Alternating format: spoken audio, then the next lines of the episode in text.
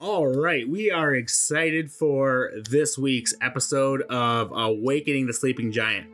We are going to be discussing some of the structural setup of church planting and what that looks like from a biblical perspective uh, so we can be much more effective in our planting of churches. So, as we look in scripture, what we start to see is that Jesus begins his ministry by focusing on the 12 disciples uh, okay? So he he focuses on discipleship. Uh, he teaches the disciples what it means to be a christian what it means to live the christian life and that is where his ministry begins. It's important for us to notice that the ministry of jesus does not start with church planting. That's absolutely critical for us to understand because in North America, that seems to be where ministry begins is with church planting. Um, both we, we find that both in the mission field, you know, and here locally within the United States, his ministry always seems to start with church planting. That is not what we find in scripture. In fact,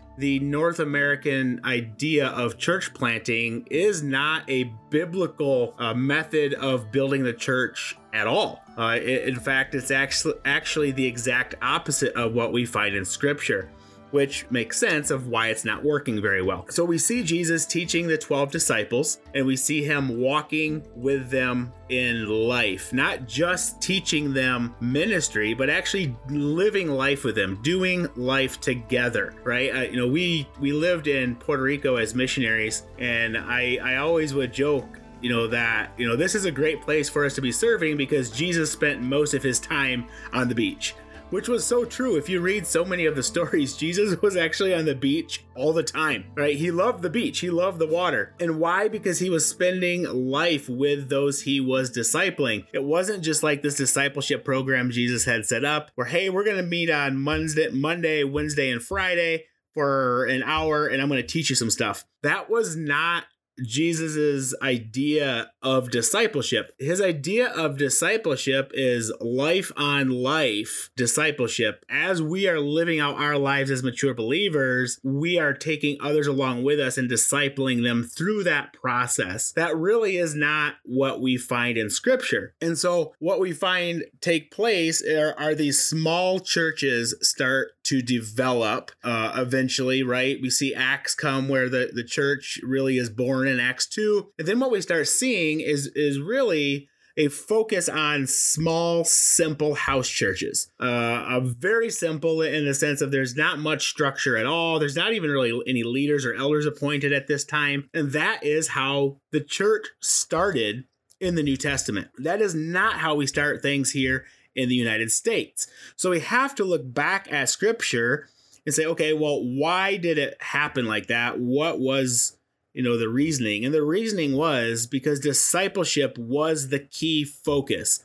It was not a church gathering, it was the church. And really, what and all the gathering consisted of in scripture were those local within a certain community who were believers who came together to worship, to fellowship, etc., etc. And so we see really the the simple structure or the simple church or house church, you know, whatever terminology you want to use, that is what we see as the beginning of a church. And then what we start to see further on is act in Acts, we start to see uh, the gospel spreading and the church growing. But opposite of what we see here in the United States, we do not see singular locations grow in numbers. We actually start to find multiple smaller churches developing within a community. And so that's important for us to understand as well even though the church was growing, they did not feel the need for every single Christian to gather together in one big meeting or in one big church on a regular basis. That we just do not find that in scripture. Now, what we do find in scripture is the larger gathering of believers occasionally, right? There were certain times and certain uh, reasons for the church coming together on a larger a number base than in the house church. And so that's really how we need to start structuring our church plants is starting small, starting very simple with house churches and really be focused on discipleship, teaching others to obey what Jesus taught us. And then as we start applying that, the natural outcome will be the gospel being spread and people coming to Christ and the church growing. And so once the church got to a certain size, we start to see Paul writing letters, you know, to address some of these things. Once the church got to a certain size, there, there started to become, you know,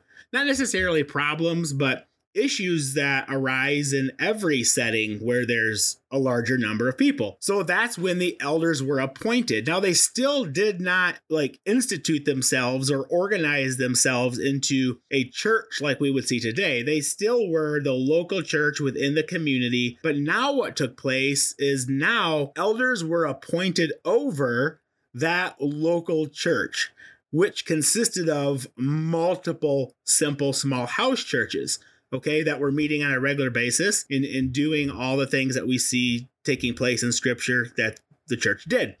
And so now you have developed the local church once elders are put in place because there's so many people coming to Jesus, we need some organization. And and, and again, it is important for us to understand that when the local church was formed, that did not mean everybody in the same town gathered together on the same day of the week together all the time. We don't find that in scripture. They still stayed within their simple church setting. They were just now more organized as the church within a certain town or certain community. And so, as that church grew, so as the message of the gospel started spreading beyond their local community or beyond their local town or city, right, we start seeing other churches pop up, right? Other small, simple house churches pop up in neighboring towns, neighboring communities. And this is because you know people with the gifting of an apostle had gone out and started new work in a new area and so as those churches start to develop and as they get to the point where they put elders in place you know within their local community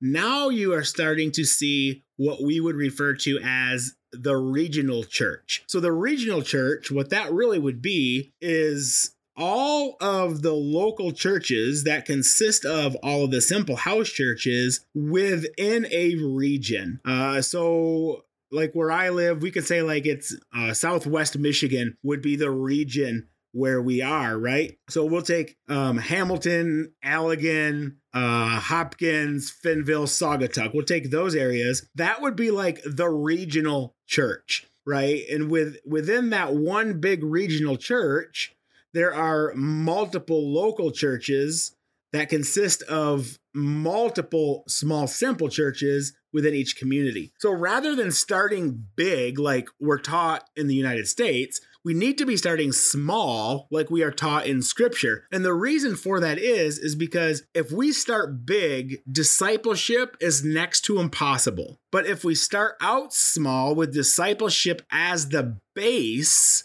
discipleship will just be a natural outcome of what we are as the church because that is our foundation. Okay. It's not going to work to take a group of a hundred, a thousand, whatever, and, and get them to the point where we feel like they're mature enough to, you know, let them disciple others. That's not going to work. In fact, that's not even taught in scripture. So what we see developing, we see small, simple churches going out, being in the church, spreading the gospel, growing, which develops the local church. And as that local church spreads the gospel to other regions or other local areas, then the regional church is formed.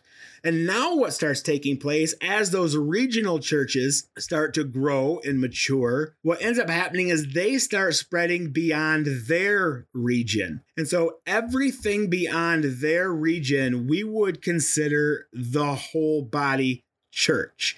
That is the universal body of Christ, all believers, right? So, we go small, simple church we go local church, we go regional church, we go whole body church. Okay. And then we also have a way that we have set up leadership according to scripture within each of those distinct church types that follow scripture and also have accountability laid in all throughout. Okay.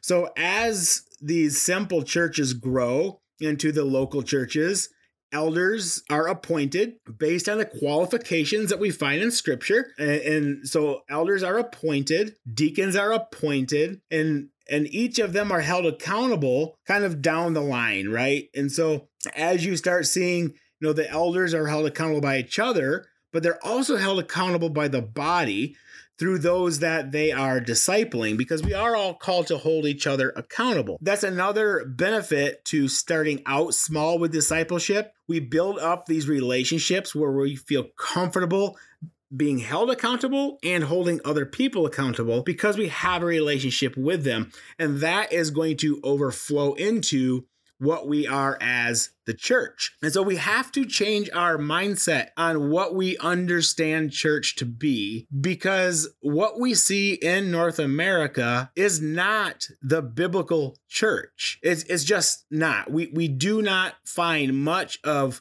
what we see in the North American church in scripture, or at least in the proper context of what scripture is teaching. And so as we move forward, we want to ask ourselves some questions. Why are we doing what we're doing? First of all, are we doing it just simply because this is what we were taught in college or this is the church type we grew up in and this is all we know and that's why we are doing it? Or are we doing it because this is what we were taught in scripture and this is what Jesus teaches? Those are two extremely important questions. Now, hear me, I'm not saying that traditional churches are inherently wrong or inherently bad. That is not the case at all. Anytime Christians come together, to fellowship and to worship and, and to praise God, that is a beautiful, beautiful thing. There are many of thousands and millions of people that have been saved within the walls of the traditional church. I'm not saying nothing good happens there. That's not what I'm saying at all. But we have to keep this in mind. We have to understand that God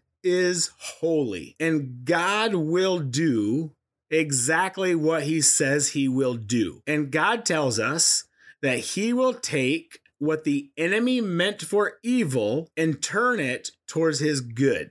Okay. So, what that means in the context of a traditional church is God will take what was not in his intention and make good come out of it. So, we cannot use what our church is doing or the fruit that is coming out of our church as a gauge for if we're doing it right or not. We cannot use what's taking place within our church as a gauge. The only gauge that we should be using is scripture. Does our church structure align with the Bible? Does it align with the purpose of the Bible? Does it make sense? Does it work like the Bible says the church should be working? Because if we are not seeing needs being met, if we are not seeing people coming to Jesus, if we are not seeing the gospel preached on a regular basis, if we are not seeing regular baptisms, if we are not seeing dramatic Christian growth within our community, we have got to admit to ourselves that our church is not working properly. Okay. Now, that's not saying it was taking place within our church, right? Because lots of great things can happen within the walls, but does that transcend into the community to radical change. And that's significantly different than, you know, having some event at the church and somebody coming to Jesus, but nothing changes within the community because there's no discipleship going on or, or no ministry going out on outside the walls. Okay. There, there's a difference. But the main purpose of this podcast today really was to focus in on the fact that the North American church is doing church backwards. We are planting churches backwards.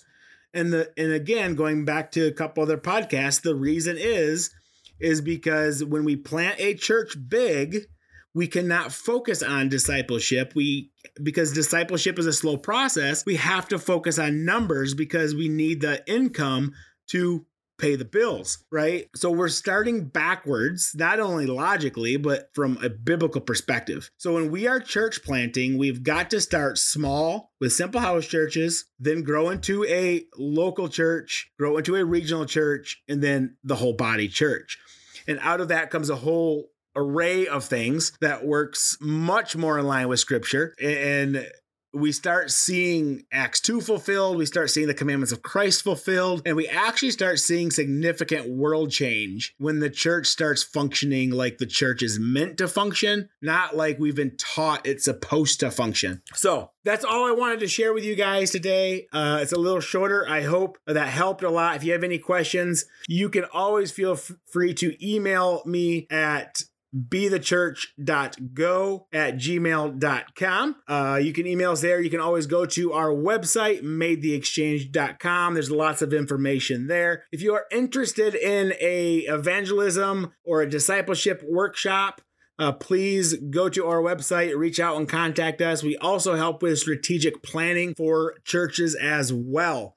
Uh, so if you need some help with strategic planning and are looking at restructuring how you do church to align more with scripture, let us know. We would love to help with that. You can go to our website, www.madetheexchange.com, to learn more about what we do and what our uh, ministry offers. Thank you guys so much for listening to Awakening the Sleeping Giant. We're looking forward to the next episode. Until next time, the Awakening the Sleeping Giant podcast is part of the Exchange, which is a ministry of Made the Exchange International and Coram Deo Association of Churches. For more information, go to our website, www.madetheexchange.com.